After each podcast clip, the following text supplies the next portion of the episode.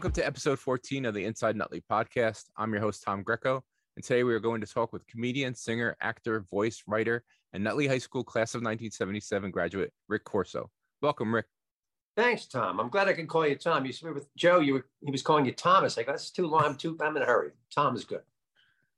Well, we were kids. I think you used to call me Tommy. That was what. Yeah, and I was Ricky. Yeah, Ricky. We had the Y. I never, you know, all this time that you've been you've been famous, I'm like, who's Rick Corso? It's it's Ricky.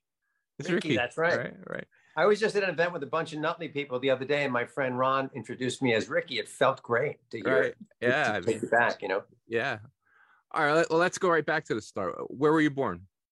Born in Newark, uh, 1959. I lived in East Orange for about 18 months. Moved to Nutley. I guess it was 61 or 62 when I was 18 months old, and uh, lived there till I was graduated Rutgers in 81. So you, grew up on Whitford Avenue, correct? Whitford Avenue between uh, Rutgers Place and Brookfield Avenue, right by Kingsland Park. Yep. Uh, the Coxes were across the street. My mother used to call them Cox's Army because I had eight kids.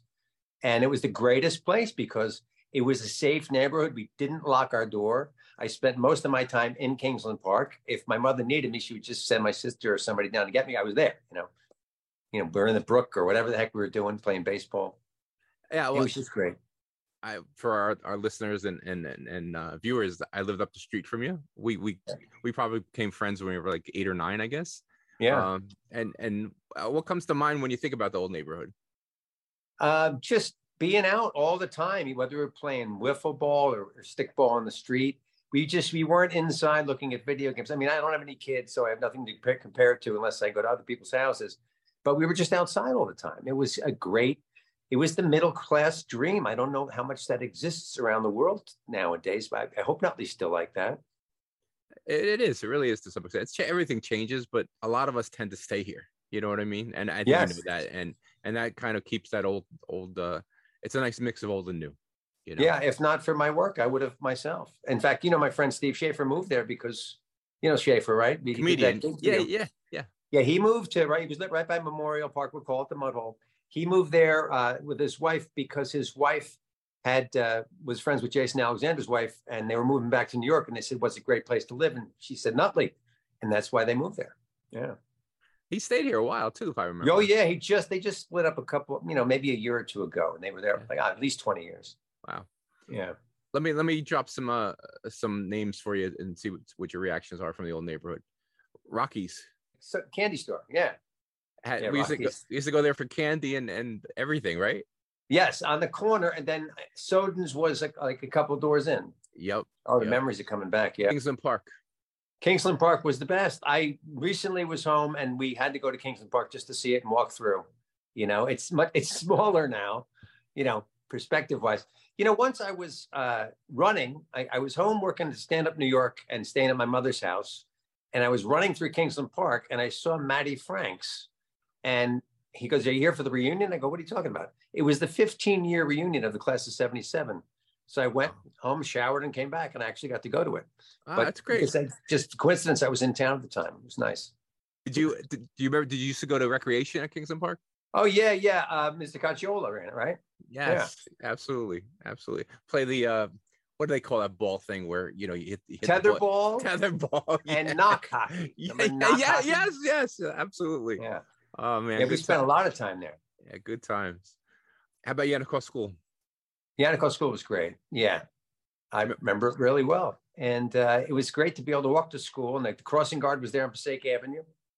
Luigi, And, I think um, his name was. Yeah, well, it changed. There was always, you know, there's more, probably the same guy for ten years, but uh, but we only spent uh, what was Yantacaw six years and kindergarten. So, yeah, six. About uh, Mr. O'Rourke, remember him? O'Rourke was the principal. Yeah. Yes. Who was your Mr. Mr. Fr- Good. You were going to say Lafredo, weren't you? Yes, I was. I remember he got really mad at me once. Me and Leslie Tennis. Rick Corso, stand up. Ooh. Wow, he dropped the Y right away. I was already went to Rick. I guess I grew up that day. But uh, yeah, yeah, I did got into some shenanigans. Everybody's got a Miss Lafredo story. Yeah, and I remember Miss Strappa was the art teacher. Oh yeah, everybody loved Miss Strappa, right? She, She was. was She, beautiful and, and lovely. Yeah. I went to her retirement party, and uh, she looked the same that day as she did when we were in in, in, uh, Really? in grammar school. She was beautiful. Did you hit on her? Uh, she actually she married a friend of mine's friend through through business, which you know I we just re met that way, and uh, she was just a, a great great person. What are some of your favorite memories growing up in Nutley? Well, um, wrestling was great. High school wrestling, I love that. I had a bunch of friends that uh, lived on the other side of town, over on the other side of Center Street, uh, up the hill towards Bloomfield. And I kind of got together with them. We we were the guys that hung out together through high school. We call ourselves the Clement Street Bombers. We were like a baseball team. It was Phil Corio, Ron Corio, Steve Palmisano, Jeff Grulick, uh, Jim McManus, who I still see and have a kind of a garage band with when I go to Colorado and visit him. Uh, Nick Pugliese, Tom Mantone, and we were all, we were always kind of were together. So uh, we used to sometimes leave Nutley, cruise. Uh, what's the name of the street that goes through North Arlington, Lyndhurst? We, River River Road? yeah, we used to cruise there by the cemetery and then you know Yeah, yeah. check out girls or whatever when we first got our driver's licenses. Those were good memories. Yeah. And uh, yeah, I mean just everything. There was I, there was nothing about we used to uh, we had a pool on Whitford Avenue for a while there, and everybody would just come over. And it was just so much fun until I ruined the pool by forgetting about the underground spring. I was winterizing the pool. I half drained it, then it started pouring, and the pool came out of the ground Oh, and wow. tilted because the pipes held it down on one side. And we we swam with it that way for a few years. And then the next owners of the house kept it, and then I think they finally got rid of it after a while. Uh, Little League. Little League was great, Mr. Orecchio. I mean, uh, I was on Orecchio, Mr. Moraldo. Pete Yeah, Moraldo. Pete Moraldo and was great. He was a great coach. You know, lessons of life. Because you know, my father died when I was seven, so I had a lot of figures that uh, were father figures. There was uh, Mr. Moraldo, and there was Suff. You know, so my coaches. How about Franklin School? Franklin School was good. It was only two years. I, I heard you talking with uh, with Joe, and now it's called something else. Well, it was it was junior high back then, right? Yeah, it's it's called John John Walker Middle School. Do you remember Mr. Walker? He was a teacher at, at a Washington school.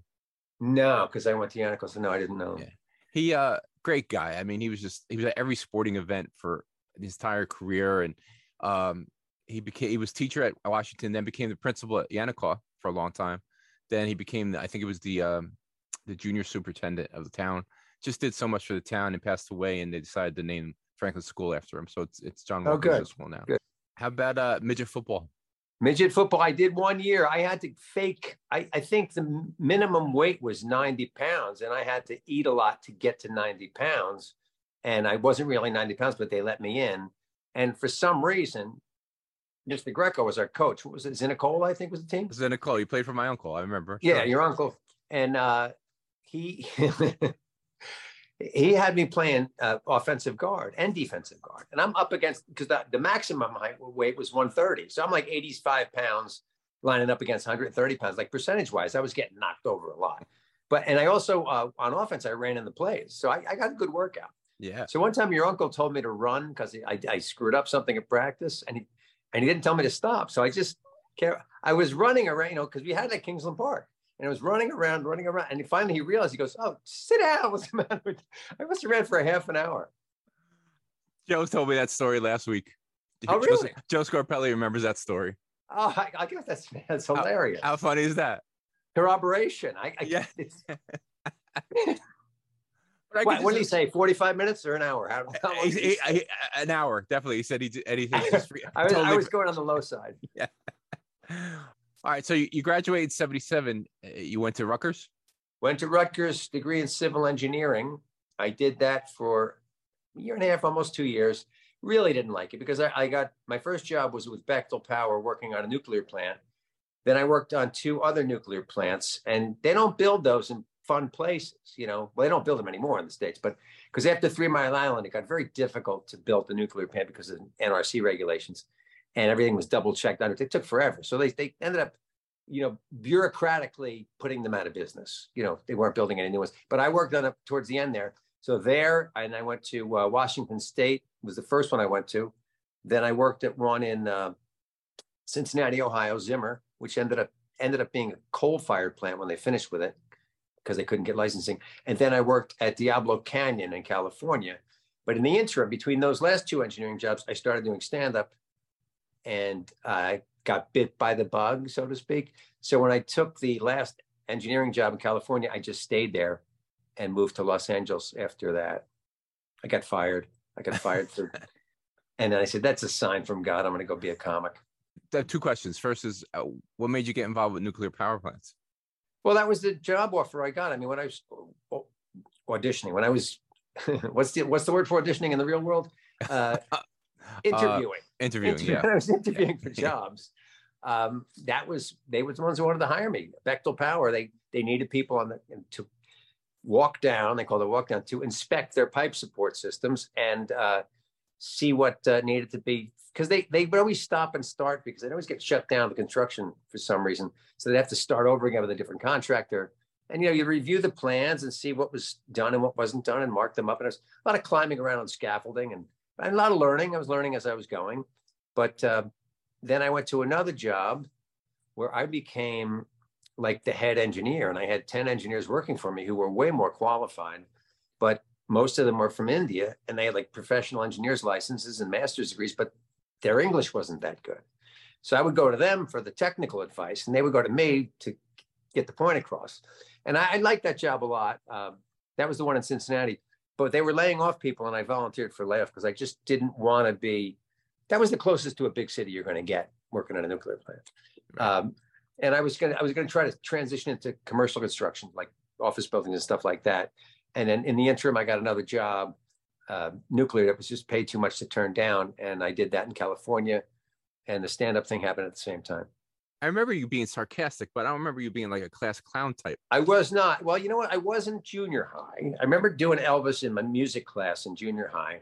And then I put it away. The whole all four years of high school, I was serious. I was a wrestler. I was angry all the time because I was losing weight. And then in college, I was funny again. What were your initial aspirations for your career? Well, I, I wasn't sure. My brother was an architect, so I go, well, engineering, that's kind of close. You know, I don't really feel as creative as him design wise. And I just thought it would be a good paying job. So I didn't know what the heck I was doing. I grew up without a father. My mother just said, yeah, go to college. So uh, I really didn't know. I was kind of floundering. And I took a job that paid well because I thought it would be security. And then I realized that uh, security wasn't everything. You know, if I if I'm going to do something I hate, you know, and then just you know not really enjoy my life, it's not worth it. So I did that, and I moved over to comedy, which you know, you don't make a living right away. So it was a little struggle. But I, I uh, when I moved to Los Angeles, after about six months of open mics, I got a job at the comedy store, and that helped me a lot because I made a lot of connections. And uh, I was there for all the great stuff, you know, Jim Carrey and Sam Kinison and Dice before they made it. And it was great to see all, I mean, Yakov and all those people, Louis Anderson. They were all, uh, Louis Anderson became very good friends with my mom because she came out to visit and I was working the door. So he showed her around. Like, you know, I, I'm looking for my mother. Where is she? She comes back an hour later. And then her and Louis wrote to each other for years, you know, Wow. until she died. Yeah. He was a, a really good guy. I was sorry to see him go.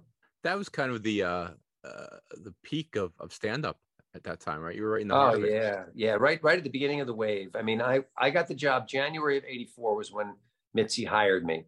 So that's when you know I didn't get great spots at the comedy store because I was so new. But there was this tour bus that came by and parked in front. And one day Howie Mandel runs on the tour bus and he's doing shtick, and like a light bulb went over my head. I go, I could get stage time on this tour bus, this this tour bus. So I would do it.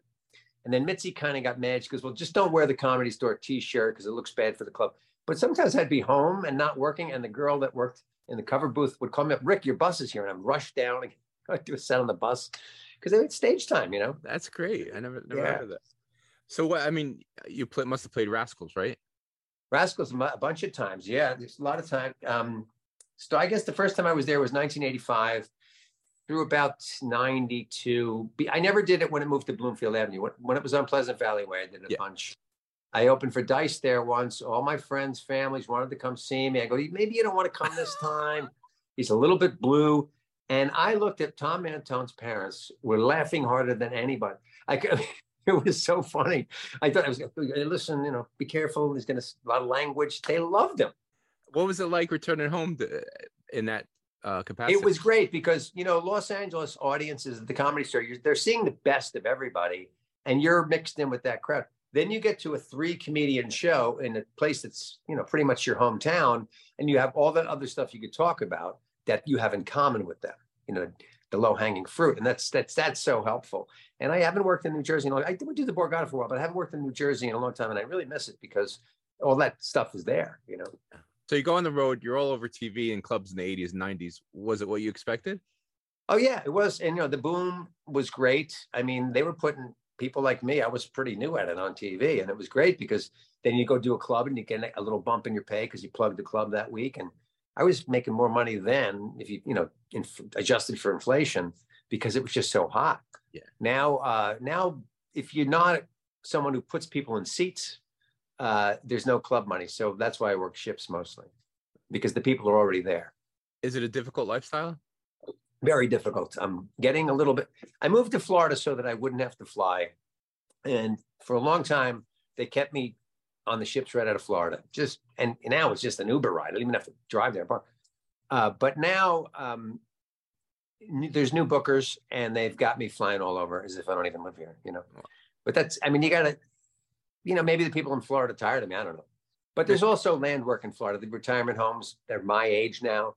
So yeah, I used to work for older people. I get intimidated, you know, and it would be hard because what do we now? They're my age and some younger and some older. I'd rather work to people older than me than younger than me now. I've gotten to that point because they know stuff. Yep. You know, it's it, pretty much the younger crowd. I don't do well unless I get really blue, which I'm going to plug my special. It's on Open Bar Comedy. It's a blue one, just so uh, openbarcomedy.com. It's called Young for Florida, and it's uh, it's I think it's five bucks. Watch it, I'll pay you back. How did you get the opportunity to perform on cruise lines? Well, I was at home. I was actually doing a TV show in New York, and another friend of mine was doing the show, and we stayed at my mother's house in Nutley. Well, she where was she living in Nutley at the time? She was living. Oh no, she was in Bloomfield. She was at 1300 Broad Street, and uh, we were staying at my mother's. Oh no, no, she was in Nutley. She was in, in the apartment above her beauty salon on Chestnut Street. That's where we were.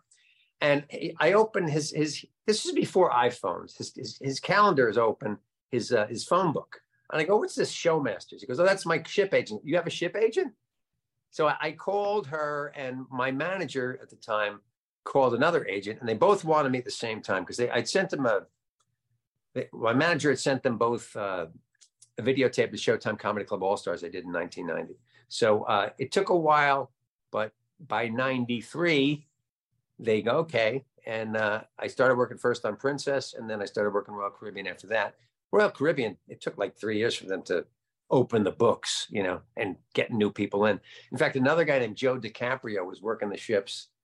And my first week, they're all talking about Joe DiCaprio. Yeah, he's, you remind me of him. He, he works here all the time, whatever. But he kept missing the ship because he was this guy was booking himself on two different ships for the same week, like Celebrity and Royal. And he'd get off in one port. And this is before 9-11, where security was so so strict. Get off in one port and, and Anyway, he missed the ship one too many times. So the week I got on with Royal Caribbean, I got a good report and they fired him and they gave me all his dates. DiCaprio, of course, so close enough. And it was just luck, you know? Wow. Yeah. And I've been with them for 26, almost 27 years. And how many, do you, my, do you, how many do you do a year? Uh, usually 20 to 30 weeks a year, sometimes more. On the ocean. There was a time, sorry? On the ocean. On the ocean, yeah. What's that like? It's a little isolated. You got to make friends. I've been really lucky. I, I, have friends that are musicians, and they let me sit in with them. I would play the guitar, like I would sit in with my Strat on it with a trio that normally doesn't have a guitar player. So I only play when I know it. All right, turn the volume down. You know, pretend play. Or I would sing with the bands. You know, I'd sing with the orchestras. That would kill a lot of time. Uh, you know, there's also movies I was writing for. There was about a 10 or 12 year period where I was trying to become a screenwriter. So that was perfect because you had all the time in the world. So after about 12 years, then I go, man, maybe I'm not good at this. I'm not selling anything. you know, wrote a half a dozen screenplays and nothing. So uh, after a while, I just said, that's enough, you know. Wow, that's that's I mean crazy. 20 weeks on a on a boat. I, have never been on a boat in my life. well, I, I got to tell you, my sister goes on vacation all the time. She loves it. She brings the kids, and my brother won't go near it. So it's they're just opposites. So you also sing and play guitar during the act. Who are some of your favorite artists? Uh, I'm a big Bob Dylan fan and a big Sinatra fan. Those are the two major ones. Um, I like everything, but uh, those are the big influences. I, when I do the singing with the orchestra, I sing big band. You know, I do. I have the Sinatra charts, and I just basically do Sinatra. Uh, when I play the guitar, my act just silly songs I made up, you know, and kind of like the Dylan style. Yeah. How do, how do you select which songs to parody?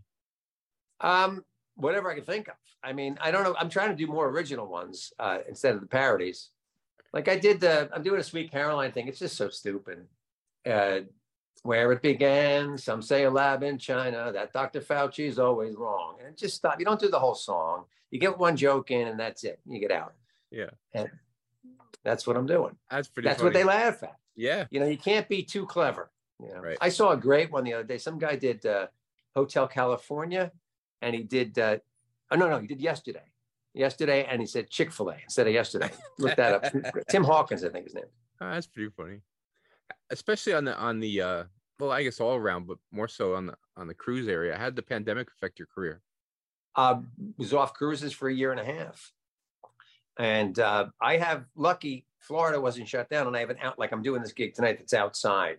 I always worry about the uh, the weather because it's outside. It's going to be 87 when I'm on stage. You know what it's like when they're fanning themselves in a different time signature. I can't look. I'm trying to play. It's it's hot, and people don't. You know, Letterman used to keep his studio like 50 degrees. Cold, they're more likely to laugh. So it's tough. But then if it rains, then you got to go inside, and that's even worse venue because the sight lines are bad. So it's six of one, half dozen the other. Sometimes I'm outside and I'm playing, and it rains on me in the middle of the show.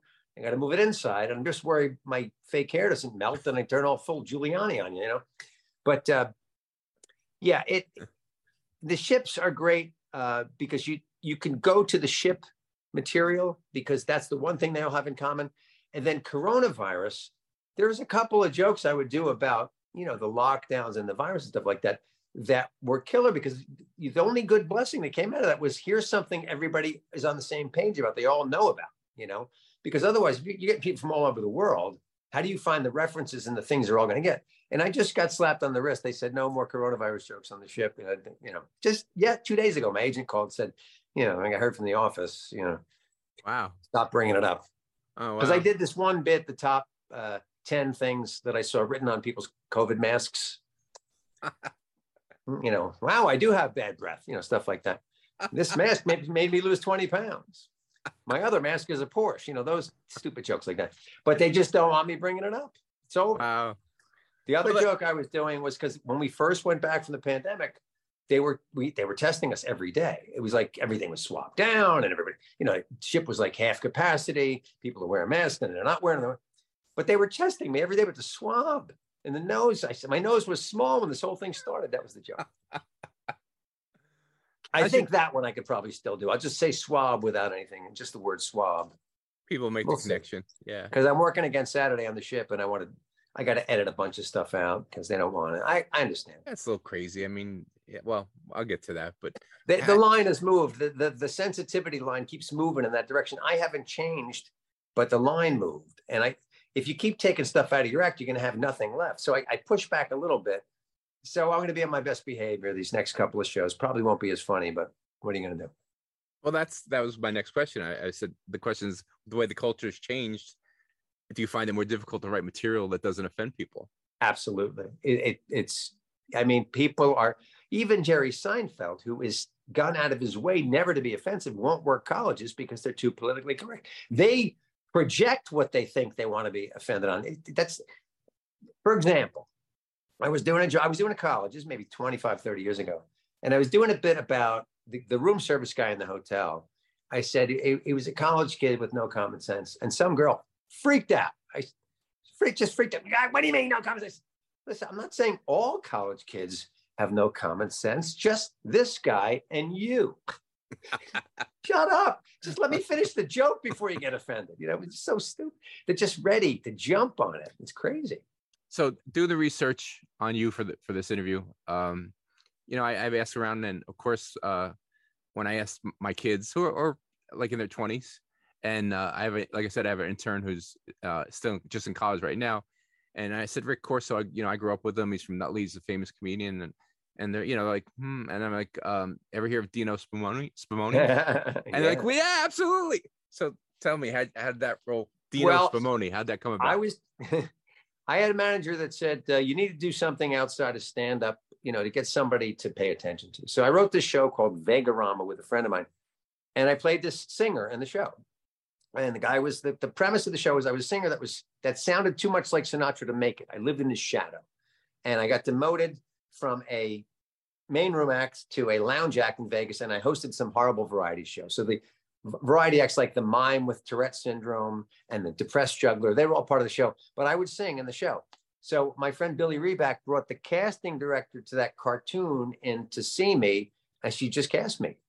And if you watch the show at the end of the episodes that I'm on, it says a special thanks to all Blue Eyes because they know it's an homage to Sinatra.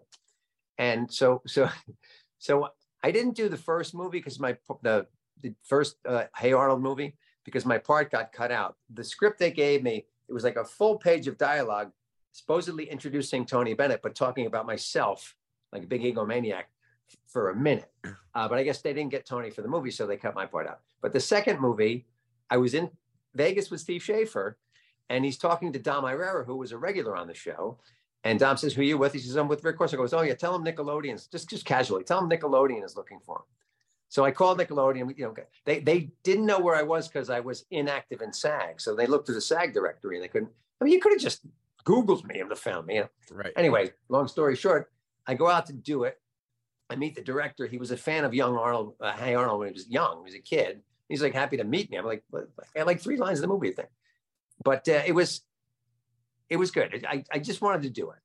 So uh, then I'm doing a podcast to uh, promote the film, and the guy kind of sandbags me. He says, uh, "So what was it like uh, working with Jim Lang?" Now Jim Lang was the guy that wrote all the music, and he was fantastic.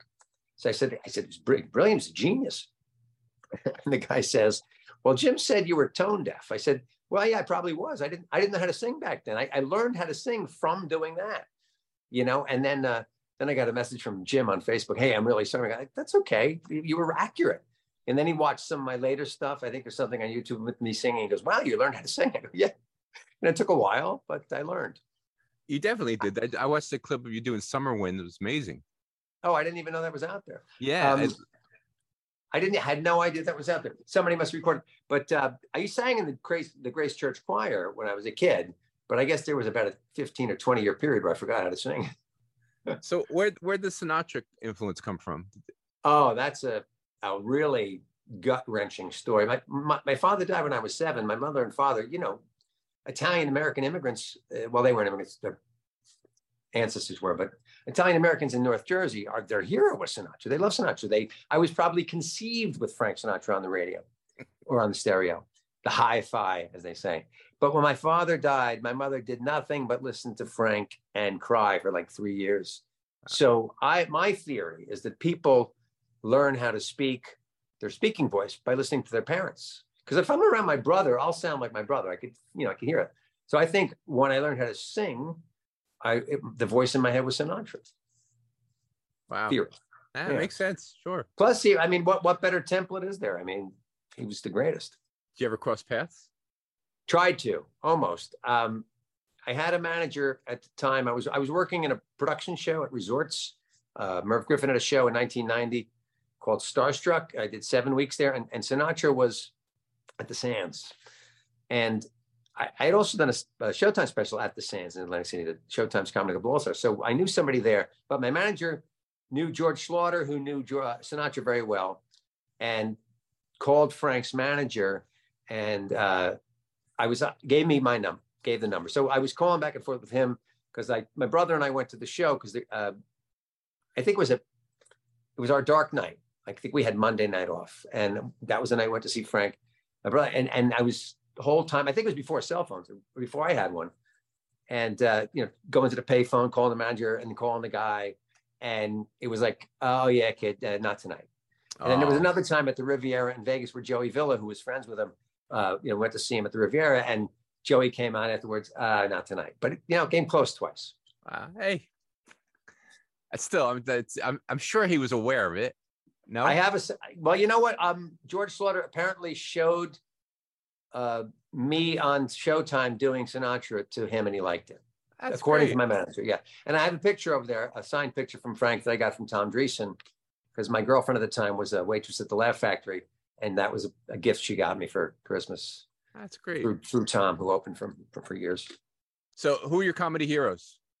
George Carlin, definitely. Uh, Richard Pryor. Well, I loved Woody Allen stand up. Um, you know, there's there's people that are still alive that I that I like. I always loved Seinfeld, Leno. Garry Shandling was tremendous. Yeah. And a, and a really great guy. Loved Louis Anderson. There were so many. I loved Gilbert. How about your comedy mentors? Mentors, Dennis Miller, also a big fan of his. He was very helpful to me. Uh, Louis was very helpful to me. I mean, these guys helped me get uh, get booked, uh, guided me through it. You know. I'm gonna throw out some names and and, and things at you, and just give give me some uh, what your perspective or some okay. first, first thoughts. Uh, Adam Sandler. Love him. Great. Wonderful guy too. Takes care of his friends. Although, when I was married, my ex-wife and I lived across the street from Adam and Judd were roommates. And you would think, knowing a guy that well, that he put us, put me in his movies, but uh, I must be the worst actor in the world. Now he's got a group of tight friends that from NYU that he takes care of, and he's just a just a great guy. And I, I met some people on a ship that knew him like from growing up, like from I guess Rhode Island or wherever he grew up, and they they were angry that he was so successful. he wasn't funny, but just relax. Obviously, a lot of people think he is. Yeah. It's so funny uh, how people react like that. Uh, actually, he could use you because I don't think he has the Italian in, in his in his crew, right? Yeah, maybe he doesn't. That's a good point. I remember one time when they were casting The Godfather Three. Uh, I was with Adam at the Improv. This must have been like the movie came out in 1990, so it must have been 89 or 88. And Adam was angry that he couldn't get in to read. He goes, "I look like James Caan's kid. Come on!" And he goes, "He kind of does." So when I worked at the Comedy Store, Robin Williams wouldn't go on early in the evening. He would come in at one o'clock when the whole show was over to work to a tired audience because then he would know if the stuff was funny. Because they would, he was Robin Williams, he was famous. They laughed at anything he said. Plus, he was quick. So he wanted to make sure that he gave the stuff a good test. Rodney, when Rodney would have new jokes, he'd read them. Because if he did them as Rodney, he knew he could get a laugh just doing this, you know, okay, right? so another hero, by the way, who fired me, but I still love him. Tell that story. Uh, I was in Las Vegas at his club. He had a club at the Trop, which I ended up working after that for many years when it was the Comedy Stop and then the Laugh Factory. But Rodney, I was there, and Rodney came in the Tuesday night with Bob Schimmel, and I was on it. Oh no, the first night, Monday night, and I had just come from a corporate gig, and I had my clothes in the back of my car on a rack, and they all fell down. The only thing that I had that wasn't wrinkled was a tuck, so I put it on. It was Vegas, but that's not what Rodney wanted. He wanted the new young guys. Right? I just happened to be wearing it, and Rodney came in and he had all these edgy guys on a special that was airing that Friday. So he wanted to have edgier guys. I, I, I was working clean, you know, which is ironic because now I'm not, but not all the time. But yeah, he he didn't like it. He, he, he what he said to me, he goes, "Yeah, if I had a daughter, I'd want to marry you," or something, something like. But anyway, the, the guy that booked it, Tony Camacho, called me and said, Rick, I'm sorry, you know, Rodney wants different guys. And that, it was it, it, broke my heart. He was my hero. Yeah. But I got over it. Yeah. How about uh, Don Rickles? I would I met Rickles briefly once. I loved Rickles. Uh, I went to a party at the Friars Club, to, the one in Los Angeles, to put up his picture. It was a uh, it was a dinner. It was a you know uh, like hundred something dollars a plate. But my friend, his date canceled on him, so I just went with him. So uh, and I saw Red Buttons, who I'd worked with on a, on a ship, and he had given me his phone number on a napkin because I hung out with him. He's great. Wait, the ship wasn't the Poseidon, was it? no, no, no. that was it was in that movie. But, yeah. but the ship was the Dawn Princess, the inaugural cruise, and I hung out with him every night. He was the greatest. So when I saw him at the Friars Club at the Rickles event, I go, Red, and, he, and he, he's old school. He didn't remember me, but he pretended he did because he's old school. Ah, good to see you, kid. How are you, kid? You know, great. So then Rickles comes by, and my friend wants to get a picture with Rickles. So he he goes, um, he gives me the camera. He goes, Mr. Rickles, we had a picture. And, and, and Don just puts his arm and I goes, hurry up. And that was it. Snap the picture. How about Eddie Murphy? Great. I one time I was working a club in Hackensack, and I the club owner said to me, listen, I ran into because he lives in Alpine, Eddie, right? Up north. Uh, Eddie, I saw Eddie at a traffic light and I heard that he was working out for a new special. So I got out of my car, I knocked on the window and the window came down. I said, Eddie, I got a club down the street. Come in and work out. You want if you want to come. So uh, they tell me Eddie might come in.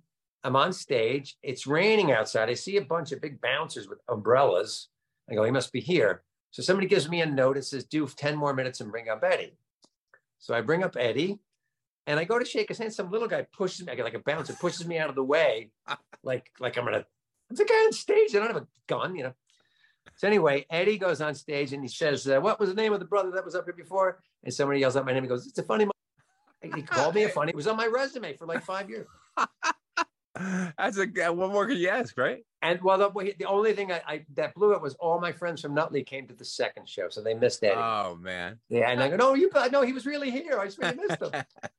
I used to get story. that note when I worked at Dangerfields also, because when Rodney walked into the room at Dangerfields, nobody's paying attention to you. They see Rodney, you know. So they finally give you like a, a napkin, bring up Rodney. Go, thank God. Hey, the guy whose pictures on the club is here. Please walk. And they go nuts, of course. yeah. And and the one time um, I was at the comedy store and that happened. You know, Robin was going to go on. I was emceeing. Uh, I brought up Robin and I heard applause louder than anything that I ever heard from when I was on stage. And he hadn't done anything yet. Right. Just saying his name. I go, wow, yeah. that's where you want to be. Yeah. Who's the nicest person you met in the business? Oh, that's a tough one. There's so been so many people. Johnny Dark. Um, Johnny Dark, Louis Anderson, uh, Adam Sandler, uh, Jeff Cesario. There's been so many. How about the worst? How about the worst person you met, if you want to say? There's there's so many of them too. that they're all tied for the worst. There's a lot of them, mostly bookers and club owners and people that just don't get it. Because the people that are on the creative side of it, they they understand what you're going through, so they're generally nicer. Florida, California, or New Jersey? let me let me break them down for you. The, the girls in the three different places. In New Jersey, girls, uh, don't, don't take my picture. Get out of here, don't take my picture. I don't want that. In Florida, go ahead, take my picture. Fine. California, uh, wait, let's adjust the lighting first. Makeup, come in. You know, it's just levels of vanity, I guess. Um, California, I don't know. It was great when I was there. I wish I was there earlier when I was a little younger because I think I kind of missed it because I went into re- audition for Saturday Night Live and in Living Color at the wrong time. Like SNL, I was I was already older than Spade and Sandler and all the guys that got it, you know. And in Living Color, I wasn't really a good enough actor. They wanted Jim Carrey anyway. They were just bringing guys to keep his price down, basically. so uh, I, I, I love all three places. Um, I missed the seasons in New Jersey. I'm going to try to get back uh, this fall if I can. Yeah. Did you ever audition for The Sopranos? No, but towards the end, I did do uh, the live show, Comedy You Can't Refuse at the Hilton. My friend John Manfrellotti was good friends with Schirripa because he helped acting coach Steve before he got the part. Okay. Um, and Schirripa was producing the show called Comedy You Can't Refuse. It was him and Michael Imperioli were the hosts, and me and John and Nick DiPaolo were the comics because Nick used to write stuff for Steve as well. They were good friends. And John, the guy that played Johnny Sack, uh, uh, Vince Curatola, he sang, and Artie Bucco, John Ventimiglia, he sang, and they did some sketches. And the Lon Bronson band was there. They played. It was it was great. I did like 15 minutes up front. The audience was amazing because they were all fans of The Sopranos. It was you know the house that Elvis built. It's the 1500 seat main theater at the at the Hilton. And when you pay 65 bucks to get in, and this was in 2005, they're going to laugh at everything I say. But I opened with the reason they picked me to be on the show is because I'm from Nutley, New Jersey, you know, where Furio's house was. And I was in. That was my opener. All right, I'm gonna uh, show you some pictures. So I want you to tell me what, what comes to mind. I got, I'll put the glasses on for that. All right. That's uh that is my high school yearbook picture. Yes, it is. wow. so Mario Bob. Yeah. Mario Peluso, Bob Sibilia, who who showed up at the comedy store one night when I was there. That was great. Really? Yeah, 1984, I think it was. Uh, that's the yeah. Look at me. I have the tan in November. that's Mark D'Antonio, Tom Callahan, me, Mike DePalma. Who's next to DePalma? John Teresi. John Teresi, Louis Brooks, Steve Yavorsky, Mike Dugan. Uh, who is that? Bell, Robert Bell, uh, Marty Kilroy, Is that right? Yeah. Anthony Liberto, uh, Alex Siciliano, and Artie Scavone. There you go. You guys had a, had a hell of a team, right? We did. We were 14. Well, no, no, I think we might have been. I know I was 14 and one with a broken arm. That's what I always tell my friend. But because I broke my arm in the Christmas tournament, but I finished the season anyway. That's definitely senior year because they changed the uniforms from gray to maroon. senior year. All I know is in the yearbook, in the, in the wrestling part, you're in like every other picture. You know, I know. Well, maybe somebody on the yearbook committee liked me. You know that guy is? Oh, let me guess. That's a younger picture of, of what's Joe Scarpelli. That's our mayor. That's amazing. what, what year was that? Was that in high school or before? No, that's how I think. I think it's your freshman year. He was again. He was a member of the cl- student uh, council. So. Yeah, yeah. Look at that hair. Does he have that much hair now? Uh, he's still got a full head of hair. That's hilarious.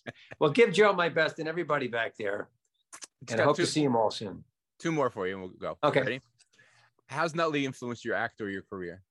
Um, that's a good question. I, I was thinking about that actually because I wanted because the show is inside Nutley and I'm not inside Nutley. but my point is Nutley is inside me. You know what I mean? That because you think about Richard Pryor, you think of his crazy upbringing. Uh, that's why his comedy is so edgy. For me, I could I could be a little bit less edgy, a little more friendly, more of a happy guy on stage because I did have a good childhood. I mean, other than my father passing away, uh, Nutley was such a great place to grow up. I mean, I, I was going to say, you probably intuitively knew to have me on because I was going to do nothing but rave about Nutley. I got a Nutley story for you. This is interesting, if you don't mind. On that. No, absolutely. Go ahead. This is, this is how cool people from Nutley are. I was going to a ship in Alaska last summer through Denver. My flight in Denver gets canceled. So I go down to the baggage place to make sure my flights, my whether to get the bags or they're going to go straight, straight through to Anchorage, right? So while I'm waiting there, I'm talking to a girl in line. She's in the same thing, but she's going to Wyoming. And uh, I said, Where are you from? She says, New Jersey. I go, Where in New Jersey? She says, Nutley. I go, You, you got to be kidding. Right. so, long story short, my friend Jim lives in Denver. I'm going to stay at his house that night waiting for the flight in the morning. I say, You want to ride to your hotel? Because they were going to pay for a hotel, the airline, but I stay with Jim. And she goes, Okay. So her boyfriend calls while she's in the car. She, goes, oh, uh, some some guys from Nutley give me a ride. He, he's like really freaked out. She goes, no, no, it's okay. They're from Nutley. and that's that's the point. Yeah. You know, you could. I mean, I wouldn't recommend it all the time, but there was something about being from Nutley that you could trust. Yeah, absolutely. What do you miss most about the town? That, um, really, that. Uh, all the people that I knew growing up, uh, walking through the park from one end of town to the other, you know, because that was my walk to school every day. That was just great. I used to run through the park and then uh, a bunch of other places. Um, the change of seasons, because I have both of the last two places I've lived have been warm weather climates.